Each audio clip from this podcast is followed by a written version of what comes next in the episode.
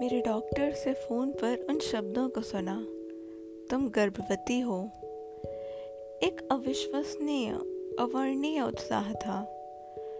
IVF प्रक्रिया से जुड़ी हर भावना और दर्द अचानक से हर आँसू निराशा, सुई से भी मूल्यवान था।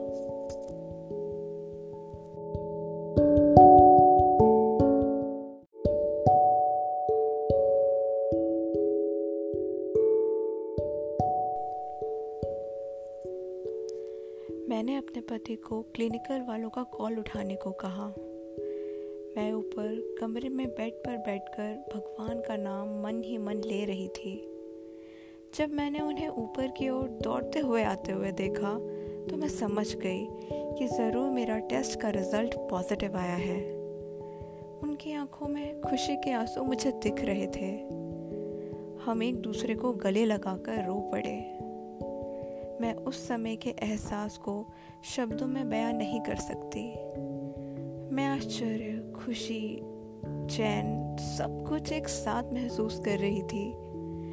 सुनिश्चित करने के लिए हम कई सारे घरेलू प्रेगनेंसी टेस्ट किट लेकर आए थे और अंत में दो साल की भरपूर मेहनत के बाद हमें वो दो गुलाबी रेखाएँ दिखी।